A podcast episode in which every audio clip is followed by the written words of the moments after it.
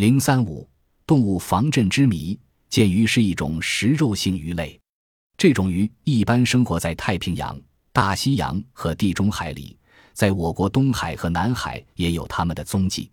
剑鱼的体型很大，身长约四米，体重达五百千克。剑鱼生活在广袤无垠的大海里。剑鱼头前的上颌突出很长，骨质坚硬，好像一支锋利的长剑。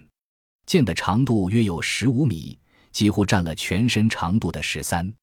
科学家认为，剑鱼的锐利长剑并不是作为武器发展起来的，而是代表一种高速的流线形体，在海水里游泳，尖吻起了劈水破浪的作用，游速比普通轮船要快三四倍，每小时能前进一百二十千米。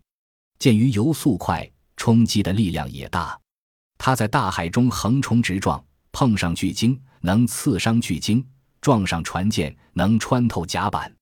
在英国的博物馆里有一个独特的陈列品：一艘捕鲸船的三十四厘米厚的木板中间嵌着一根三十厘米长和一百二十七厘米圆周径的剑鱼的剑，还有一块五百五十八厘米厚的木板被剑鱼穿了个孔。剑鱼头上的剑为什么如此锋利呢？科学家们对此进行了专门研究。发现剑鱼击穿轮船甲板时，它的剑受到的冲击力有一百五十千克，船被戳破了，剑却完好无缺。原来剑的基部骨头是蜂窝状的结构，孔隙中充满了油液，好像是多孔的冲击波吸收器。剑鱼的头盖骨结构相当紧密，又跟剑的基部连成一体，所以使剑鱼能够经受很强的冲击力。它真不愧是一个天然的防震器，这种结构使科学家得到借鉴，在设计制造航天飞机时得到了应用。动物的天然防震器不仅独此一家，啄木鸟那像钢凿一样的嘴壳也是名副其实的防震装置。据科学家调查，啄木鸟的嘴每天要敲打树干五百至六百次。近年来，有人通过高速摄影测算出。啄木鸟啄树木的冲击速度是每小时两千零八十千米。当啄木鸟的头部从树上弹回来时，它减速的冲击力大得惊人，约有一千个重力常数。要知道，一辆汽车如果以每小时五十六千米的速度撞在一堵砖墙上，其力量才不过是十个重力常数。奇怪的是，啄木鸟从来不会因此而发生脑震荡，头颈也不会受到任何损伤。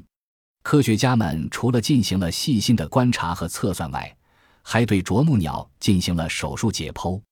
结果发现，啄木鸟的头部构造与众不同，脑子被细密而松软的骨骼包裹着，在脑子的外脑膜与脑髓之间有一条狭窄的空隙。这样一来，通过流体传播的振动波也就得到减弱。头部强而有力的肌肉系统能起吸震和消震的作用。此后。科学家又发现一个重要的原因，就是啄木鸟的头部和这的钢凿铁嘴是一前一后的直线运动，从不做侧向运动。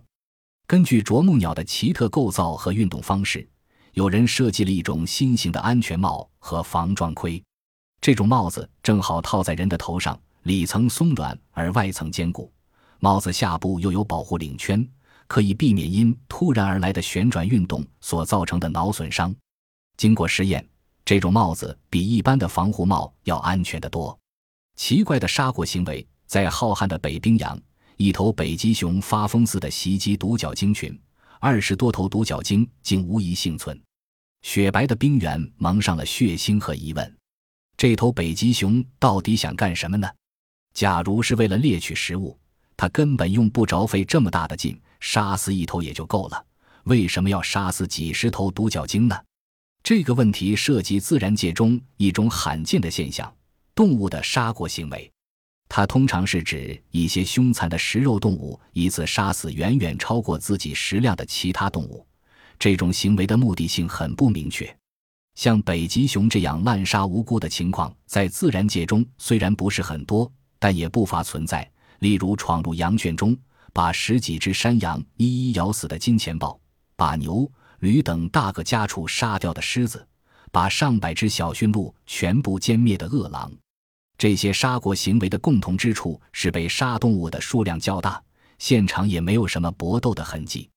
从现象看，这些杀过行为不单纯是为了摄取食物，也不是因为动物间的争斗而导致的残杀。假如为了摄取食物，金钱豹一次吃掉一只山羊足矣，用不着把十几只山羊咬死。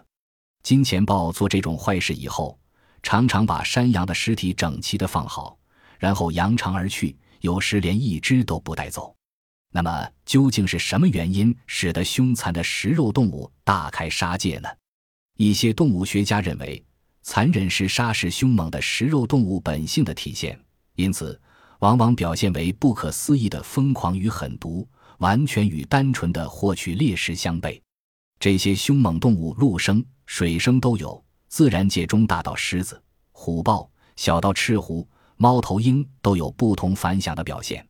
也有人不同意以上的解释，他们说，纵观这些动物的杀国行为，虽说目的性不甚明确，但含有相当程度的偶然性，并不是常常发生同种类型的杀国行为。此外，有许多杀国行为中也不全是斩尽杀绝，不排除有谋取食物的动机在这些行为中。因此，他们认为很可能是因为这些凶猛动物遭受到了某种刺激，或者他们在接近被伤害的动物时，受到被伤害动物的抵抗反击，在混乱与逃遁中引发了生死搏斗。其结果是显而易见的：凶猛动物本来就强悍嗜血，对手根本无法与之对峙，一个个被杀得落花流水，成了屈死鬼。持这种观点的人主张刺激论，不同意本性论。但一般杀过现场没有什么搏斗的痕迹，看来这种观点也需进一步推敲。也有些生物学家认为，杀过是一种复杂的动物行为，导致它产生的原因可能是多重的，不同的动物有不同的原因，有的是本性决定的，如猫头鹰见到田鼠肯定是仇人相见，分外眼红，绝不会放过它们，即使猫头鹰不饿，也不为储存食物。但它们仍然要扑向田鼠，有一些很可能是受到刺激，这些刺激又很复杂。一方面可能是被反抗激怒，另一方面可能是因为恶劣的天气变化、食物奇缺等原因诱发了嗜杀本性。还有人认为，动物的杀过行为的确令人费解，但目前的一些解释有较大程度的推测性。